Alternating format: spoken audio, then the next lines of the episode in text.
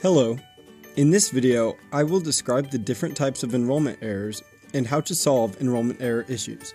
Please skip to the time below if you'd like to find details about a specific error. First, I will note how to avoid encountering these errors in the first place. In the enrollment scheduler, after you have found the schedule you like, select the Validate button at the top of the screen before sending it to the shopping cart. This will show you the expected results if you were to try to enroll in these sections and courses.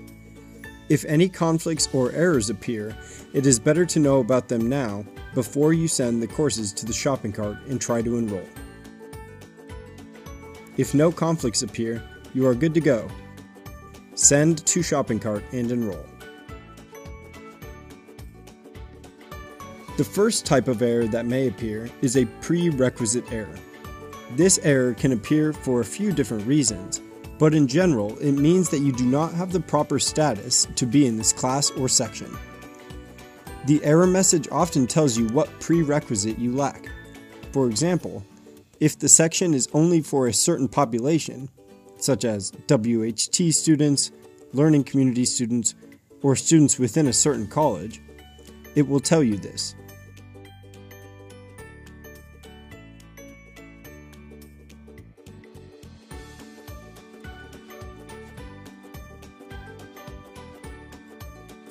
It will also tell you if you have not taken any courses previously that must be taken before this class. For example, Life 120 must be completed before Life 121 can be enrolled, or you need equivalent transfer credit.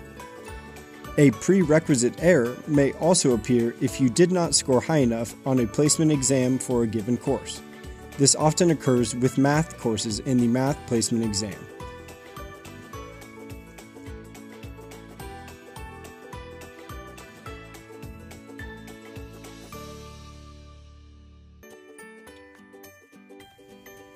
A similar error message you may see is a co-requisite error. This error appears for classes that have co-courses that must always be enrolled together.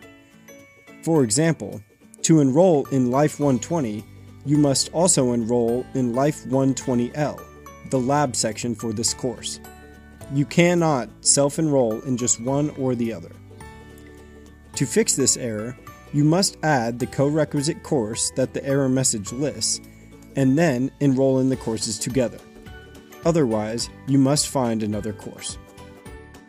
A different error message that you may see is a department consent error. This error appears when the section or course you are trying to enroll in has special considerations or is for a specific population and you do not meet the criteria. To solve this issue, you must have a permission code from your college or advisor. Otherwise, you must find another course to enroll in.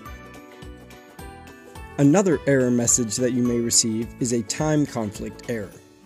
Although the scheduler does not allow you to generate schedules with time conflicts, if you manually add a course to the shopping cart and try to enroll, this error may appear. This simply means that the course you are trying to enroll in overlaps with another course. To solve this, you must use a different section of the course you want to add, or you must swap sections or drop the class that it is conflicting with. Another type of error you may receive when enrolling, shown here, is a full section or full course error. This means that the section you are trying to enroll in has no remaining seats. To resolve this error, you must find another section of the course to enroll in.